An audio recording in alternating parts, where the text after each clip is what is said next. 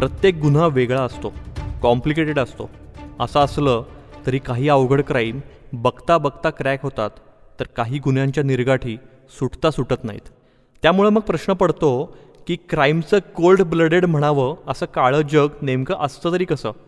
याच प्रश्नाचा माग घेण्यासाठी मी निरंजन मेढेकर घेऊन आलो आहे एक नवीन पॉडकास्ट ज्याचं नाव आहे मराठी क्राईम कथा.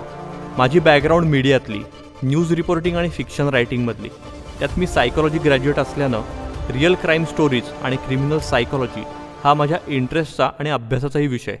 त्यामुळंच मराठी क्राईम कथेच्या प्रत्येक एपिसोडमध्ये असेल एक नवीन हटके आणि कल्ट म्हणता येईल अशी केस आणि तिचं इन्व्हेस्टिगेशन काही लँडमार्क जजमेंट्स तसंच या क्षेत्रात काम करणाऱ्या वेगवेगळ्या एक्सपर्ट्सचे इन डेप्थ इंटरव्ह्यूज तर सज्ज व्हा एका सस्पेन्स थ्रिलर ॲक्शन पॅक्ट अशा रोलर कोस्टर राईडसाठी ऐकत रहा मराठी क्राईम कथा.